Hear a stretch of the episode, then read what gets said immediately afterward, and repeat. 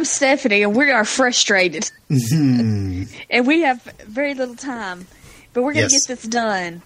We're talking about episodes. We don't want to wait. That's one thing. We, we don't want to wait. and we're talking about Smallville episodes.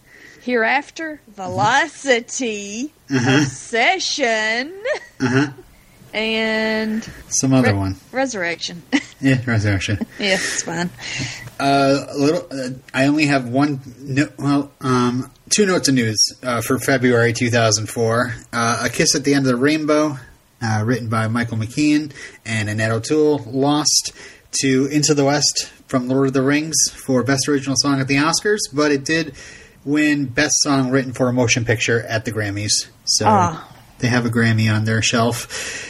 And uh, this month, uh, Eurotrip hit theaters. It opened at number five. It's notable for Michelle Trachtenberg, uh, newly free from her bonds of the kid sister character, looking pretty hot. But also for this podcast, uh, Kristin Kreuk cameos as the cheating girlfriend of the main character. Did Did you see this movie? I'm sure I did. Oh, yeah. When she dances on stage with the punked out Matt Damon. And the best song in the world, Scotty doesn't know. Good song. Okay, hereafter. Written Hereafter. by Mark Verheiden and Drew Z. Greenberg. The one where a crypto freak has final destination slash dead zone powers. so we have some flash forwards here. We get, Get to some see, visions of, d- of deathbeds, death moments. Yeah.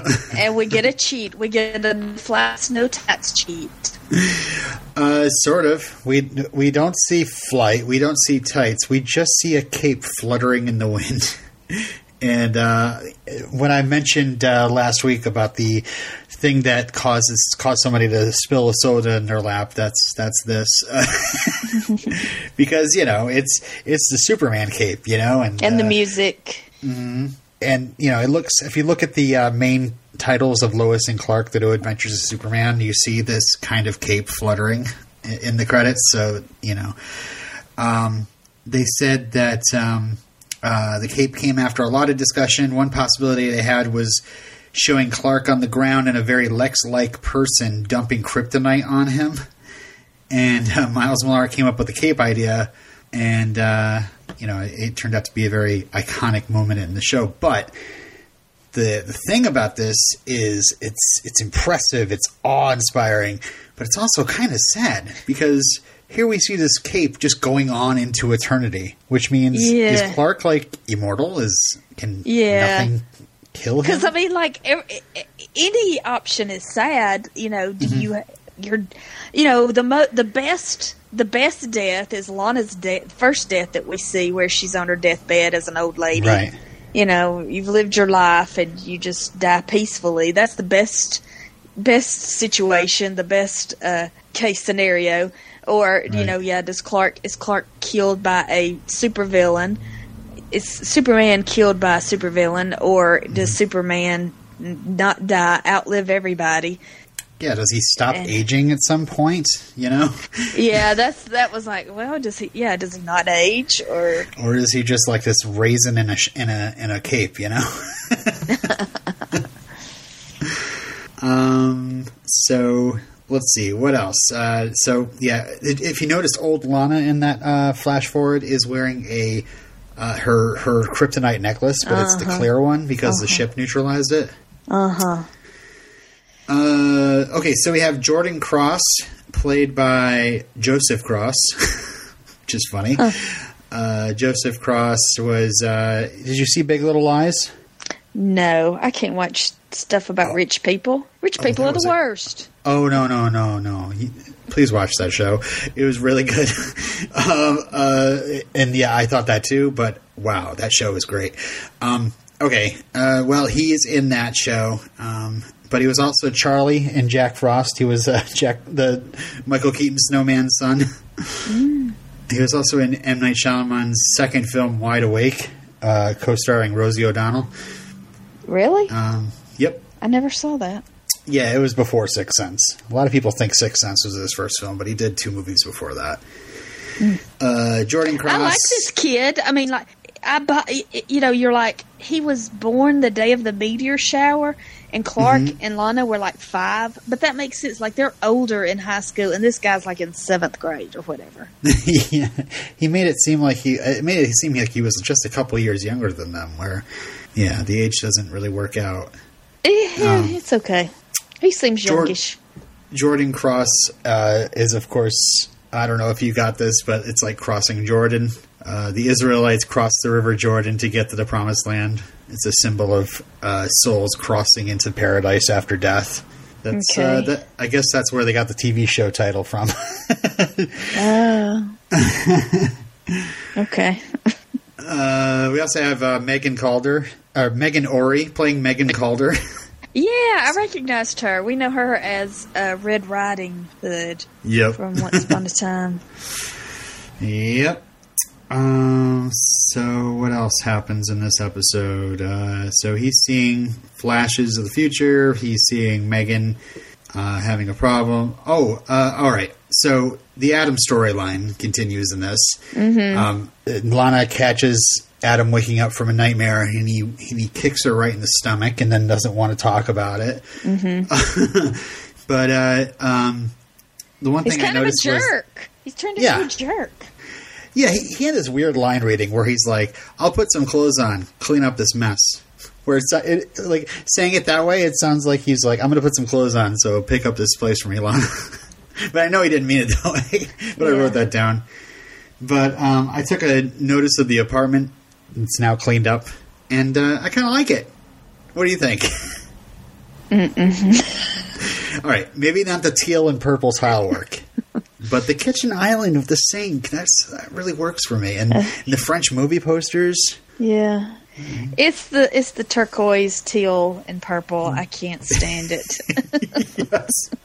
Too much. Calm down. Calm it down. So he's having these terrible nightmares, and I guess he's been living there for like two weeks, and it's gotten so bad that he, like, Lex gets some sort of invoice from the Talon where he finds out that Adam has been breaking furniture and windows.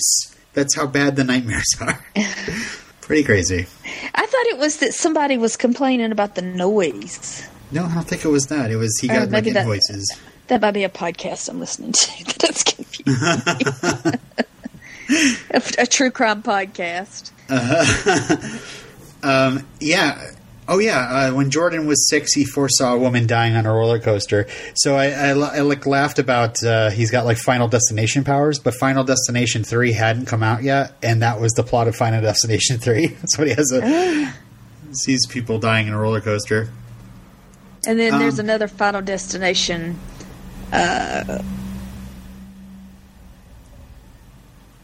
what's the word? Uh, parallel. Something to talk about. We're going to talk about Final Oh. Destination 3 in a couple of minutes. Yeah, he's got like a he he's screaming at Megan out in front of the school. Is that what you're talking about? No, I'm talking about the guy from the next episode, the, the Oh. guest star in the next episode. Oh, okay. okay. Yeah, all right. Uh, and so Adam, is this the one where they see Adam shooting up at school, and Chloe breaks into the apartment and finds the vial under his bed? Why is he shooting up at school? Why is What he is at it about the school? school? What's the, what is it about the school computer lab? He's like, you know, I, I have an apartment, but I think I should go to his public building in an empty classroom and shoot up. Yeah, I don't know. I think it's more like we need to find a way for Chloe to catch on to this, and she's not going to stumble upon him in his apartment. Uh, oh, I had some music history for you. Oh, what? We find out that Adam is a talented pianist. Uh huh. pianist, and um, it was Rachmaninoff tune uh, that Is that a real Lex person? admires. Yes, and they and I looked it up in, in the trivia section. It says it's like one of the simplest Rachmaninoffs. It's not really that hard to play for a, a pianist. Um, they said they use it. Uh, you you you hear that song in uh, Somewhere in Time, which is Christopher Reeve, of course, and uh, Groundhog Day. Um, Lex says, um, "Music hath charms to soothe the savage breast," which immediately raised my eyebrow because I'm like, "What? I thought it was Beast." so I looked up the quote, And this quote uh, is from the play "The Mourning Bride" by William Congreve. It's 1697. It was it was written, and it, it, often um, people uh, misquote it as saying "savage beast," and they often attribute it to Shakespeare, and uh, neither neither are true. Uh, so Oh, wow. Congreve, yeah, Congreve also. Here's another quote. Uh, he d- did it's famously misquoted. Heaven has no rage like love to hatred turned, nor hell like a f- nor hell a fury like a woman scorned. Wow. which is often misquoted as "Hell hath no fury like a woman scorned," and again, also m- myself included, people think it's Shakespeare. uh huh. and while we're doing Congreve, I'll just give you one more quote that's that's his, and like I've never even heard of Congreve, but another quote he has is, "Oh fee, miss, you must not kiss and tell." Ah. so I just wanted to award uh, William Congreve as uh, we don't want to waste playwright of the week. I know, isn't it funny? You know, I'm taking history class. Isn't it funny how we just some things we just take as fact and Yeah. it's not not even true at all. Probably saw it on a meme somewhere. uh, so yeah, Adam is kind of like the jerk version of Clark. Like, like he's got these uh, he's got these secrets, and instead of just saying I, you know, I can't tell you, or kind of like just like changing the subject or whatever, like Clark does, Adam like turns it on Lana, like it's her problem for digging into his life and all that stuff. It's yeah. Um, so uh, we find out later that Adam was a part of uh, a clinical trial testing a new drug, and uh, Jordan uh, had a flash that uh, well, he didn't get a flash from Adam. He tells Lana that a- Adam actually died already. Mm. What'd you What'd you think of any of that? That was cool. I was like, I'm intrigued. What? um, I thought Lana's uh, the the new flash forward of uh, of Lana's death was pretty horrific. Oh yeah, Like her burning and then screaming and just this huge explosion. yeah, because it's like, oh, she could have died in her, you know, in her old age, you know, peaceful death. But nope, she's gonna die now, and it's gonna be horrific. Right, right. And so and and Oh, then ahead. Adam is like he's like breaking down. He's like it's like his body is breaking down. It's like yeah, maybe he was dead and something resurrected him, and now his body is just breaking down. Right. Yeah, something's going on with them, and we see more of that in, in other ep- later episodes. Um. So, uh, oh, I, um, so Clark and uh, Jordan save the girls from the exploding house. So I just wrote down "holy exploding house." That was a that was a huge explosion. Yeah, because like Clark, like he does a lot, uh, uses his body to shield whoever he's rescuing, and that that fire just just completely covered him. Yeah, and Clark actually drops that line that, that one of the greatest lines of trying to revive somebody. He says, God. "Don't die on me. Don't I die on that. me." It's not the greatest; it's the worst. I hate it so bad. Uh, so I don't know. Do we need to talk about the actual bad guy? Like he just all of a sudden like hears them talking over his bed. Like I don't know. They and somehow he makes Lana and this new cheerleader girl responsible Yeah. for his daughter's death. I mean, I, buy it. He's a grieving father, and he was, you Yeah. know, he was so uh, distraught that he was going to kill himself. And then, yeah, he overheard them talking, and and then he was like, "Oh, why- should I kill myself? I'm going to kill them. They're going to pay." So I, I buy all that, but you know, it was fine. And an then, interesting. Well, before the final shoe drops of this episode, um, Yeah. uh, there's a thing here that's interesting where Joseph says that he and his dad could never change the fate of people. They could never save anybody. Like it just would. Ha- it it was destined to happen. But yet Clark somehow has the power to do that. Mm. And so then Clark was like, "Is that my destiny? Did I come Mm-hmm. here to help to save people and to change things?" he also takes it personally like if i wasn't here then things wouldn't be changing for the wrong i mean lana could have died peacefully in her bed but he, because he changed destiny somehow it ended up with her in an exploding house um, and it really messes with them And uh, I wrote down, luckily Joseph loses his powers because thinking that your every action either messes with or sets in place something predestined will eventually drive you nuts, especially with the knowledge that you're the only one who can do it. Mm. uh, so, um, my next uh, note says, not the cookies. oh, yeah. Uh, here's this wonderful scene of take this huge plate of delicious looking cookies, oh, cookies out to your dad. Oh, I want some right now. And then, you know, what's so uh, great about Jonathan falling out and nearly dying is because we're waiting on. We knew that eventually Jor-El's IOU would come, you know, uh, due from Jonathan yeah. from from the uh, season premiere, but mm-hmm. also like we know Jonathan dies, mm-hmm. or we have this feeling that we that we know Jonathan is going to die eventually at some point. Right. I'm afraid of, and I'm afraid, and it's like it's we don't know when it's coming. It's very interesting that this heart attack that uh, you know we can say does not kill Jonathan Kent comes in the same episode where Clark realizes he has the power to change destiny. so I'm just saying it might give new viewers some hope. um, okay, that it, Jonathan may not die. It may not be inevitable that Jonathan's going to die because Clark can change it. I mean, he even says the direct quote from Superman the movie. It was just like, "Not now, not now." He was saying that, and and then he tells his son that he loves him as before he passes out. That is Superman the movie right there. So that's when Jonathan died in the movie. Mm-hmm. And Clark changes it.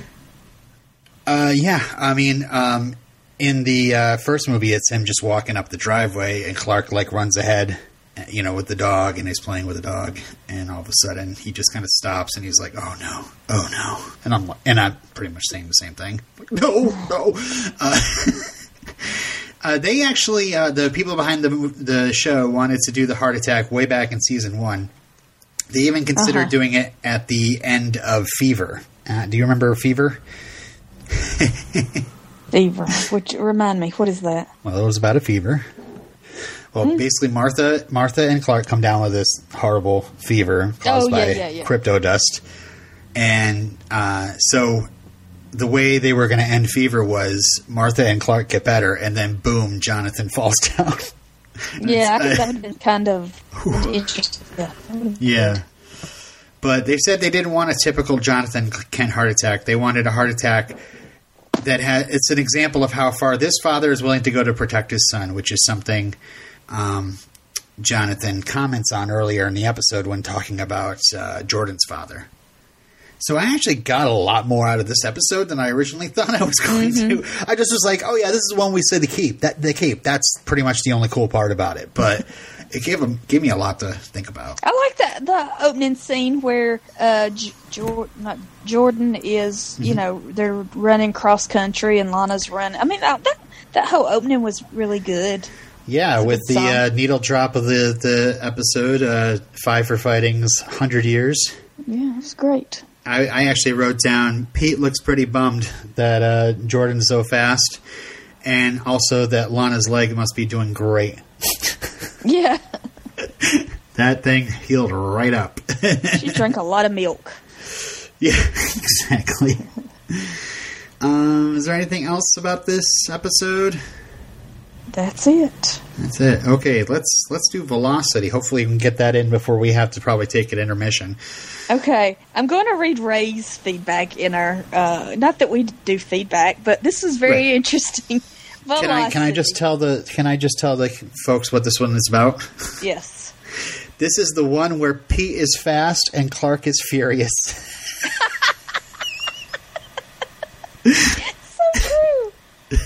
Ray says, "Oh God, I'm starting Velocity." Pete, as a street racer, always sticks out to me as one of the all-time worst episodes of Smallville uh-huh. ever. Let's see if that's the case in the rewatch. He says, uh, "Pete being whiny and self-pitying, and Clark being overly righteous is like the worst combination ever."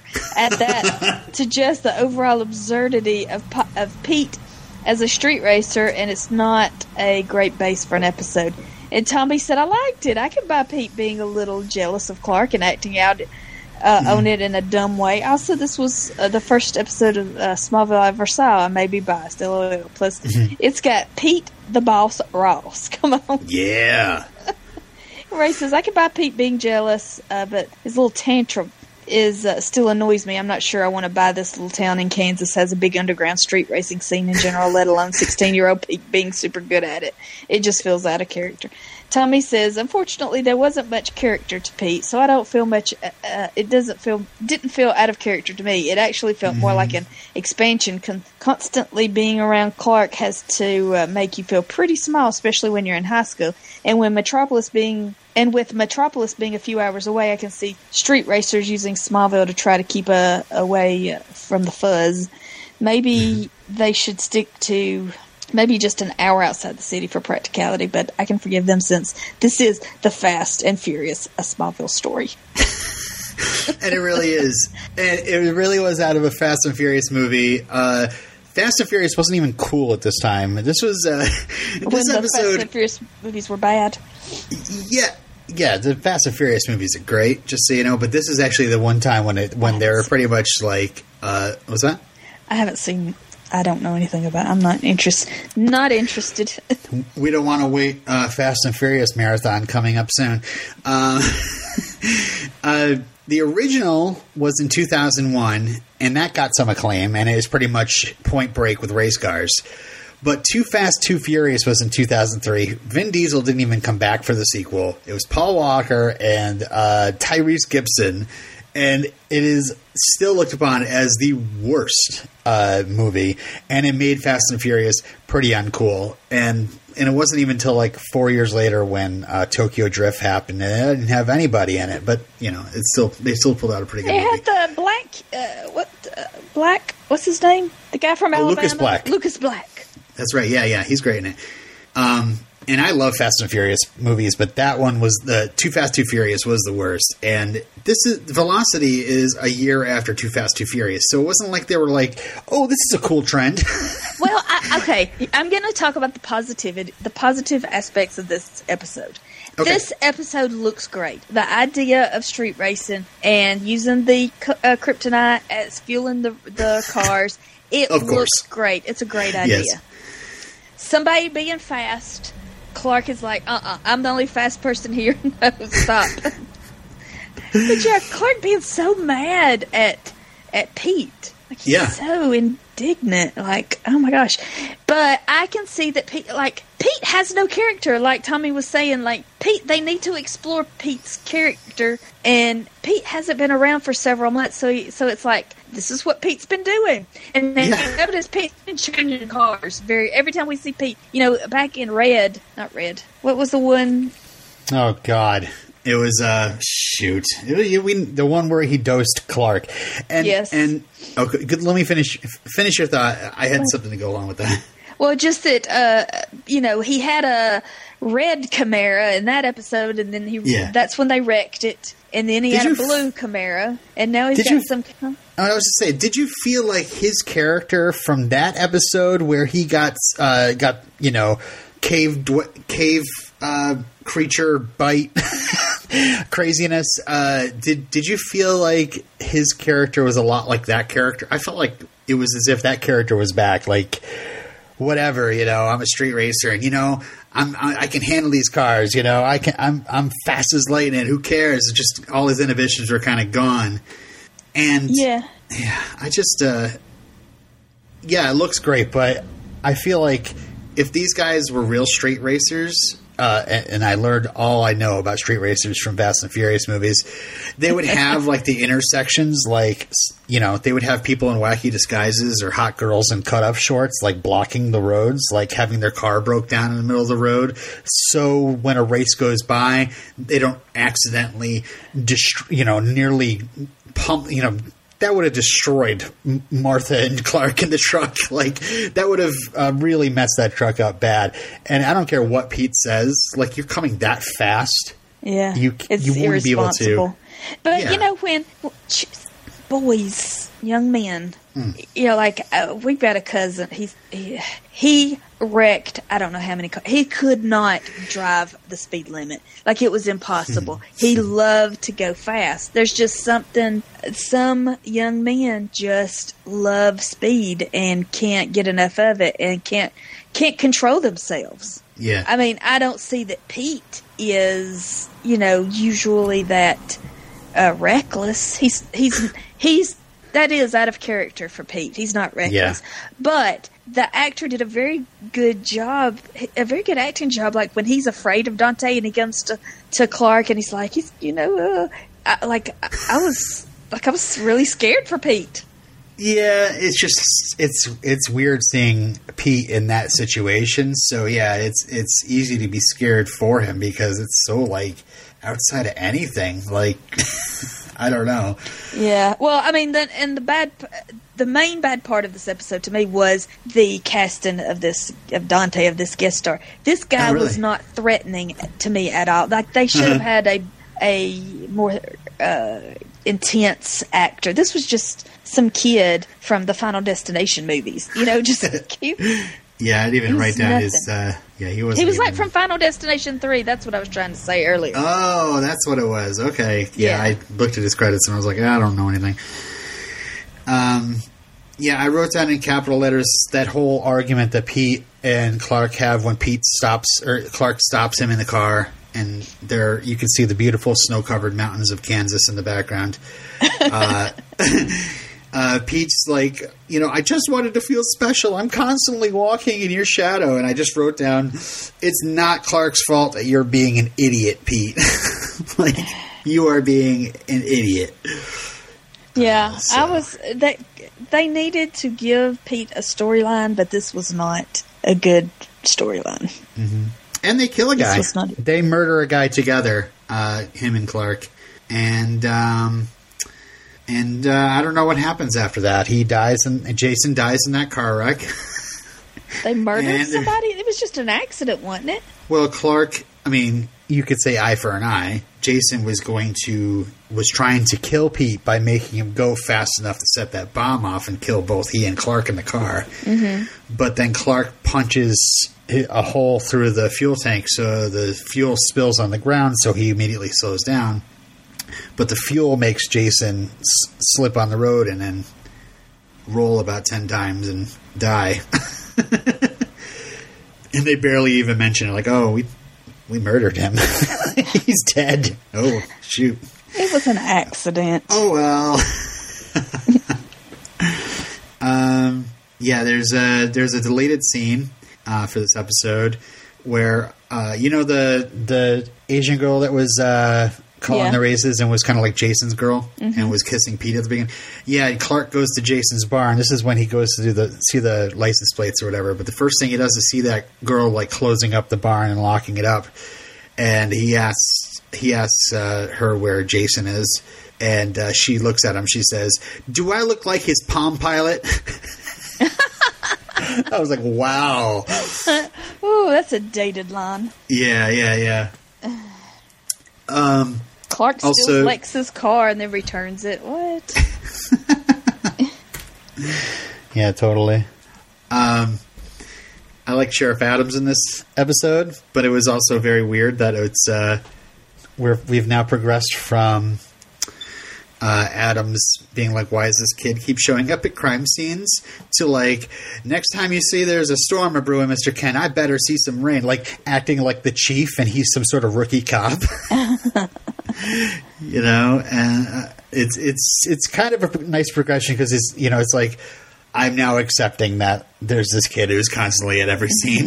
like just, it's- it's, just expected now. Next time, Yeah. yeah, there, it's better be something, Clark. it's so it's still kind of weird, yeah, yeah. So he steals Lex's Porsche. I like how uh, Pete's like, "Go Cal on an ATM. You've done it before. Put the ring on." Oh, what? yeah. Who the hell is this kid? Who is Pete? This is not Pete. Pete wouldn't do that. Right. And Clark's Yeah. like, "Listen, I'm not going to steal from an ATM, but I'll steal from my rich friend." Yeah, and at the end, uh, Pete's like, you know, won't disre- disrespect your power. Oh, Pete was like, I'm not good at anything. I can't do anything. That's not true. You're good at hoops. Yeah, Yeah. but that's when you're not using your powers and blah blah blah. And then I, I don't know. And then he wants to play hoops with Clark at the end, and Clark just walks off. He's so mad. I'm glad it pissed him off. I really am. Because Pete deserves to be Yeah. pissed off at for being an idiot.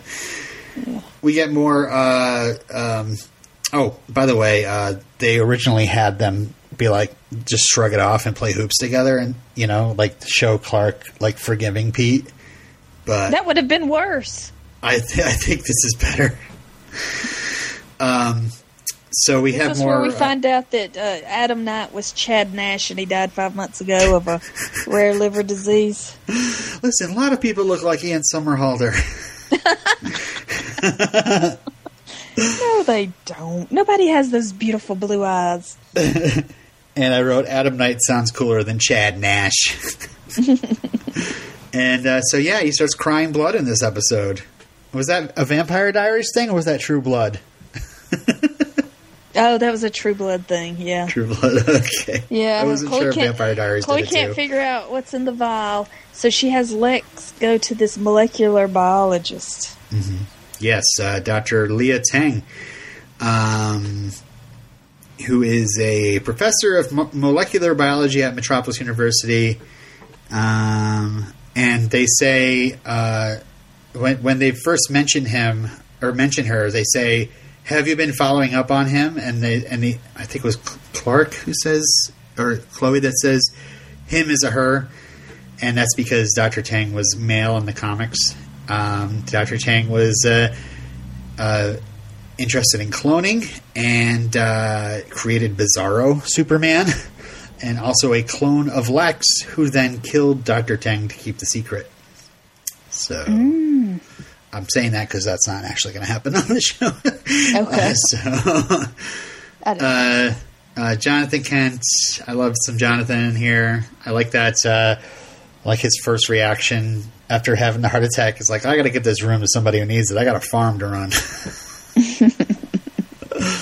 but oh, you know, oh, he's, about he's a made of steel. He's a man of steel. uh huh. Um, so yeah, did you remember Doctor Tang from an earlier episode? Because you've seen her before. no. Yep, she was the doctor in the back of Lionel's limo, which makes a lot more sense as we move along here, because he is the doc, or she is the doctor that Lionel gives that jar of blood to. Uh, Um, so Lex ends up blackmailing her uh, unless uh, she works for him and says he's going to double her budget. So, um, oh, I wrote down. I hope you're appreciating all these sweaty, shirtless Somerhalder scenes because there are a lot. There's a lot of him waking up and being upset and sweaty. I don't. I, I, I don't know. I just think he's got beautiful eyes. And he wakes up from his nightmares and he's got lesions all over his skin. Yeah, he that's injects himself, and they just all go away. And uh, we get a little little sneak peek at Damon Salvatore at this door, at this doorway scene though, when she when he threatens uh, Lana. That what scene? This the scene in the doorway where she's like, "I demand an ex- I, I need an explan- explanation," but he doesn't give it to her, and and he threatens her not to tell anybody. So you don't remember? Mm, I don't know.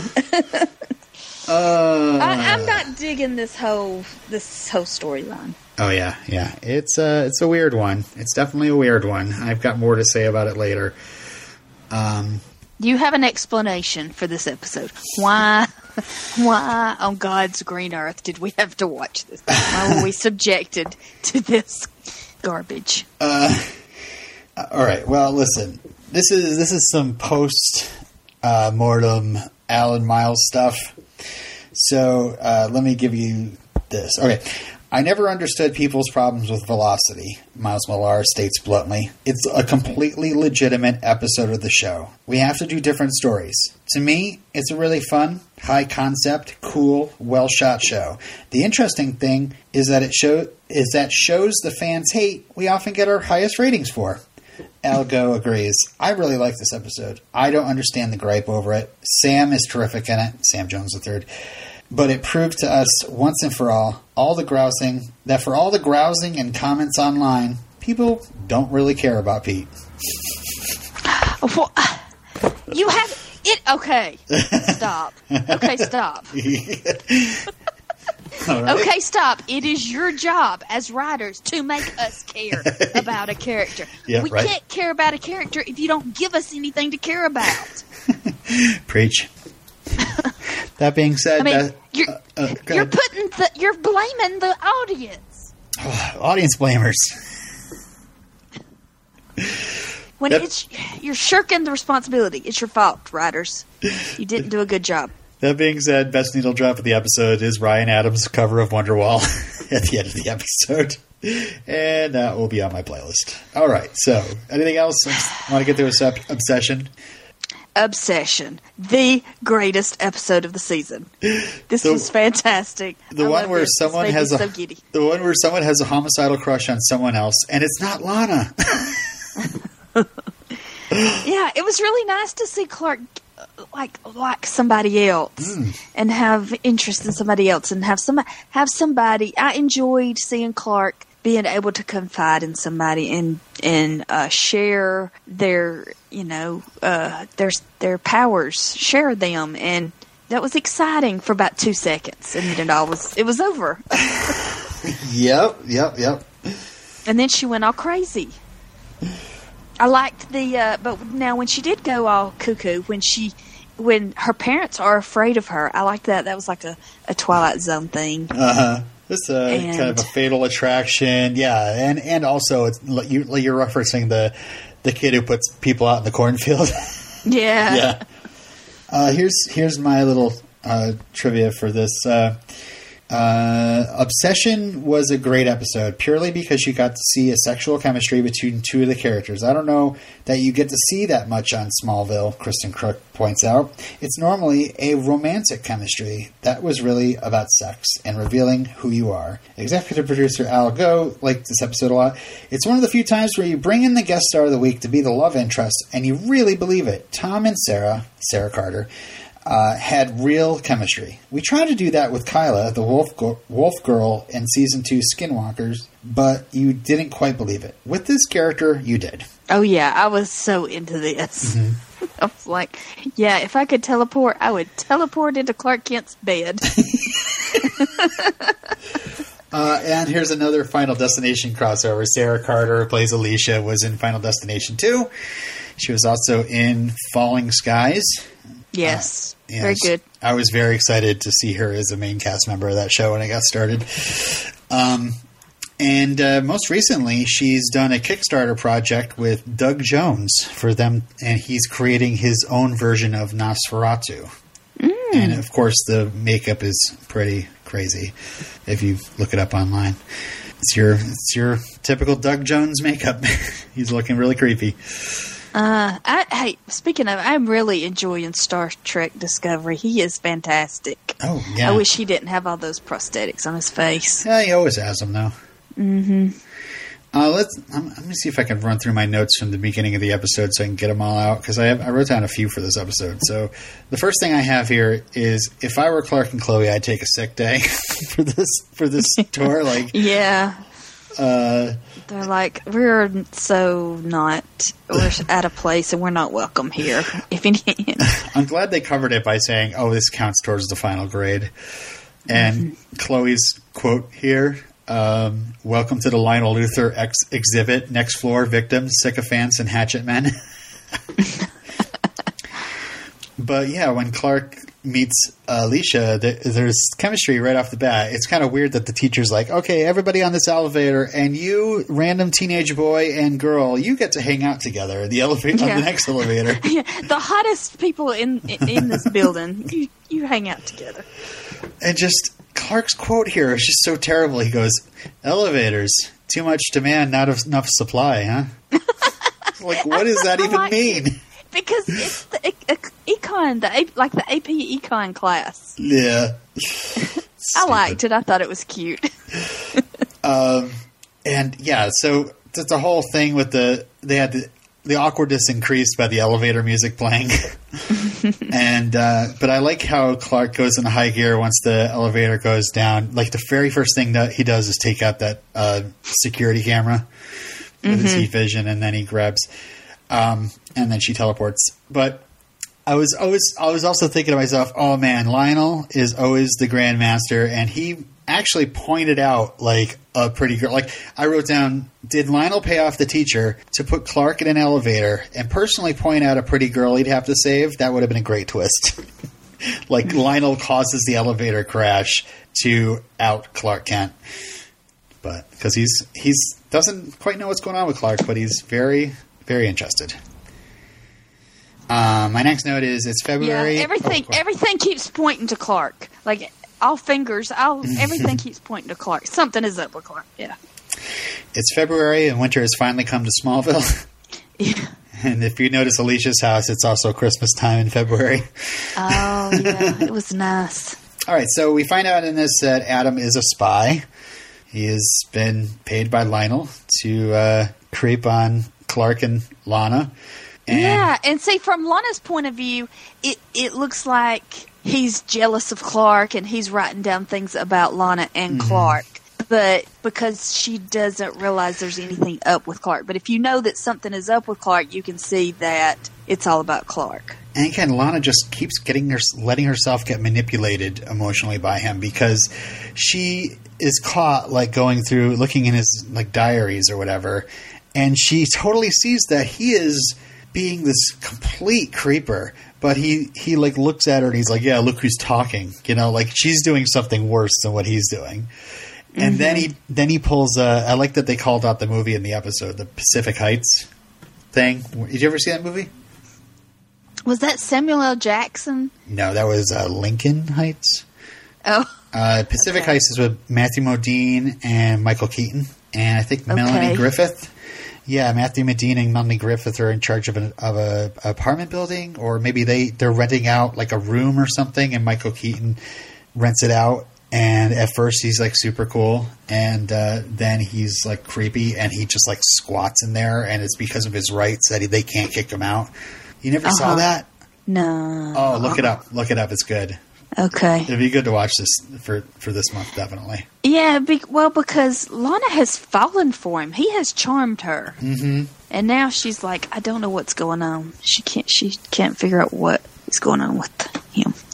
Or the physics lab is stocked with hot topic novelties. They have like the glowy plants and the giant uh, electro crystal ball.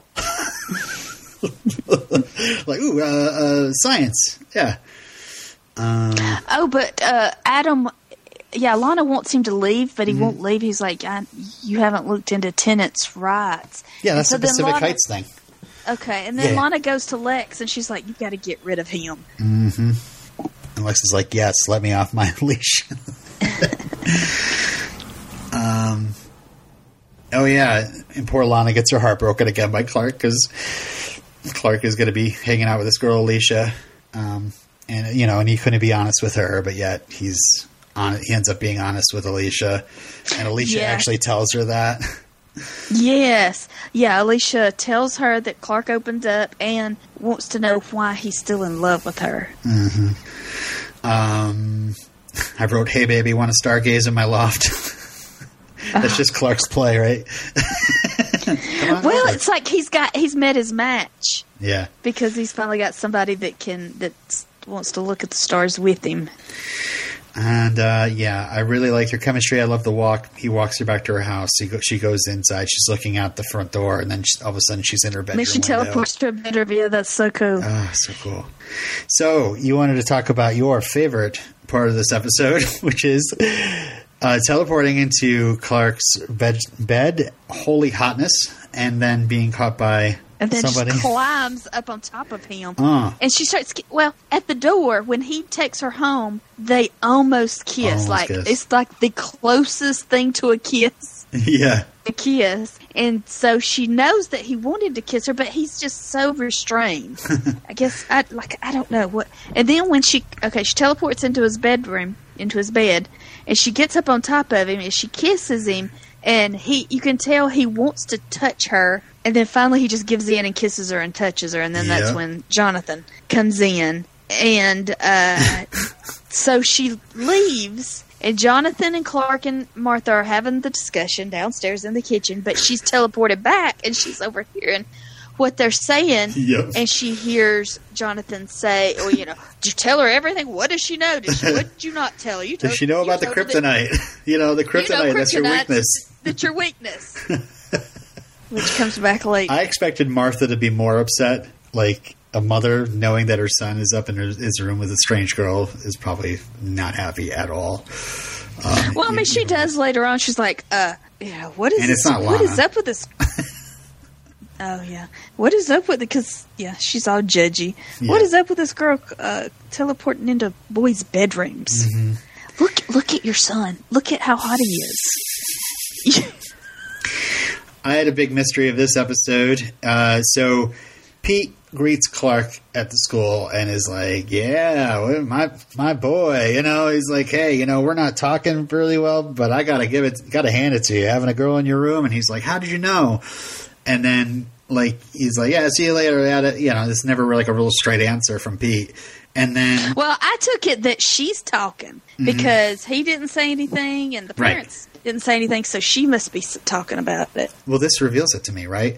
She goes, he goes to his locker, he opens it up, and there are all sorts of pictures of Alicia. And you're like, oh, she's got weird teleporting power. She somehow teleport. No, Pete knows the combination. Never trust Pete. uh, so, um, yeah, were, I, were you kind of disappointed when you saw that was like, you know, they had a shrine to Alicia, and then there's a special room, and then the last boyfriend was somehow disappeared or whatever, and then this whole thing where she he shut the dad shuts the door after Clark leaves, and she says, "You shouldn't have said that, Daddy." it's kind of disappointing that Clark finally has like a girl, and Yeah, it was. little- It was like the good times didn't last but a few seconds. And uh, she's, it's like, oh man, she's gonna she be gone to went Reeve by the end of this episode. yeah. Well, I mean, you knew that it would not end well. Um, I have Lana's full yearbook dedication in front of me. If you'd like me to read it to you. Okay. Great memories this year spent cramming at the Talon with the gang. Thanks, CS, CK, PR, LL, for always sticking by me. You guys are the best. Can't wait for summer, relaxing at Crater Lake, riding through the fields, and of course, no homework. Everyone come visit me at the Talon for some iced coffee and other summer treats. I'll see the rest of you in the fall. Take care, everyone. and then she leaves a special note to Clark that says, To Clark, the boy next door who became so much more. XOXO, love Lana. oh, Lana. Okay. C. CS Chloe Sullivan and Clark Kent, Pete, Chloe Rose, Pete, Pete Rose, Pete Ross, and uh, Lex Luthor. Oh, Lex. Why is Lex Lex being dedicated in a yearbook? Who knows? Yeah, I was like, is she talking about herself? Uh, I- you know, it's just, it's her partner, but it's weird that he's getting a shout out in a high school yearbook that he's never probably going to Uh-huh. look at. Did she bring it over to Lex? and Be like, can you sign this? oh gosh, we got to hurry up. Um, Okay. Uh, so uh, Alicia chops a head of lettuce. Yikes! I, I was thinking Fatal Attraction, and Chloe calls her Glenn Close. mm-hmm. Uh, Maybe else? Clark. Maybe Clark needs to just be alone. yep. Because he thought that Lana was uh, a good match for him, but he couldn't be honest with her, and he and he finally found somebody he could open up to with oh, with Alicia, and that didn't work out. So maybe he should just be alone. Yeah, that's why I, wrote. Maybe I'll always be alone, and I put in parentheses, or maybe just tell Lana. And then I wrote, however, Alicia, Kyla, like we have one girl that got went psycho, one girl that got killed. so, um, so yeah, we find out that Adam is Lionel's spy, and Doctor Tang has been working for Lionel this entire time, and and Adam is locked up in uh, of Oh yeah, this was so chilling Yeah. that Lionel was just a walk away and let him die. yep. Well, I guess that's I guess that's the end of Adam. But then the next episode, Resurrection, Uh-huh. we find out that Adam is with Dr. Tang. She saved him. So she's working with Lex she's Mm-hmm. left Lionel. Yes, uh, Resurrection, the one with Tahmoh Penikett. Um, my first uh, notes for this episode is uh, the words Steph doesn't want to hear. Quote, Jonathan, you can put your shirt back on. Unquote.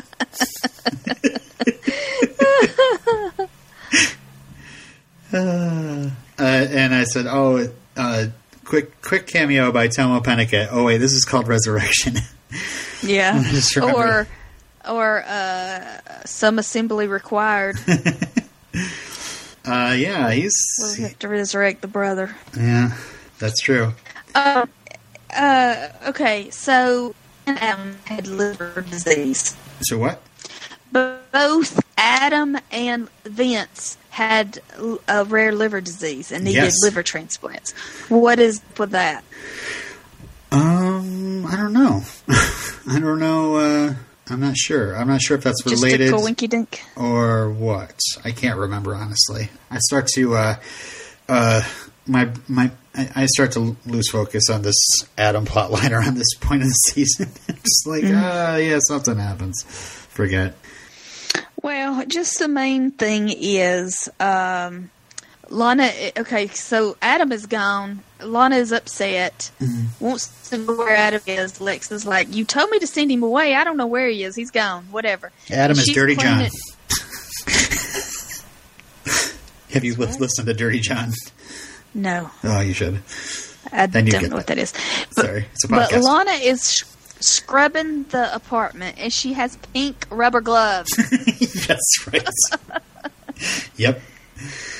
Oh, Oh, I forgot to mention the corduroy jacket that Willow was wearing in, in Orpheus reminded me so much of something that Lana would wear if Lana's Aw, was pink or light yeah. blue.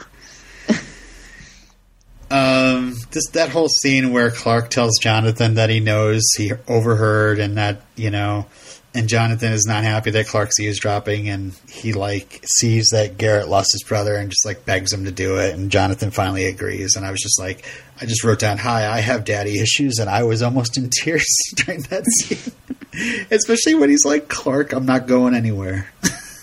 like, ah. Yeah, because earlier Jonathan was like, "Okay, Martha, if something happens to me, you and you and Clark are blah blah blah." And like, oh no, nothing's gonna happen to you. Maybe. Oh, uh, another way, another thing that crosses over between our two podcasts is that uh, uh, North Korea was mentioned in Angel, and and I, we find out here that Lex has a direct line in North Korea. He's like on the phone with the embassy, and uh, yeah, another chess move by Lionel. And, What do you mean? Another chess move? Well, Doctor Tang has disappeared, so Oh, I didn't know that. yeah, I missed that. Where did I miss that? How did I miss uh, that? that's why Lex is on the phone. He's trying to find out where what happened to her.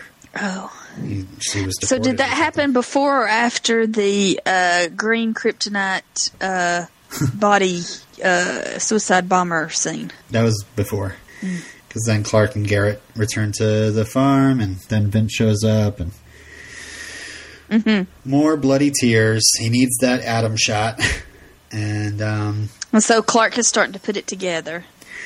and there's a whole scene with uh, Clark or Jonathan telling Martha th- of the, before his operation that they made a promise together that they were going to let Clark go when he's ready.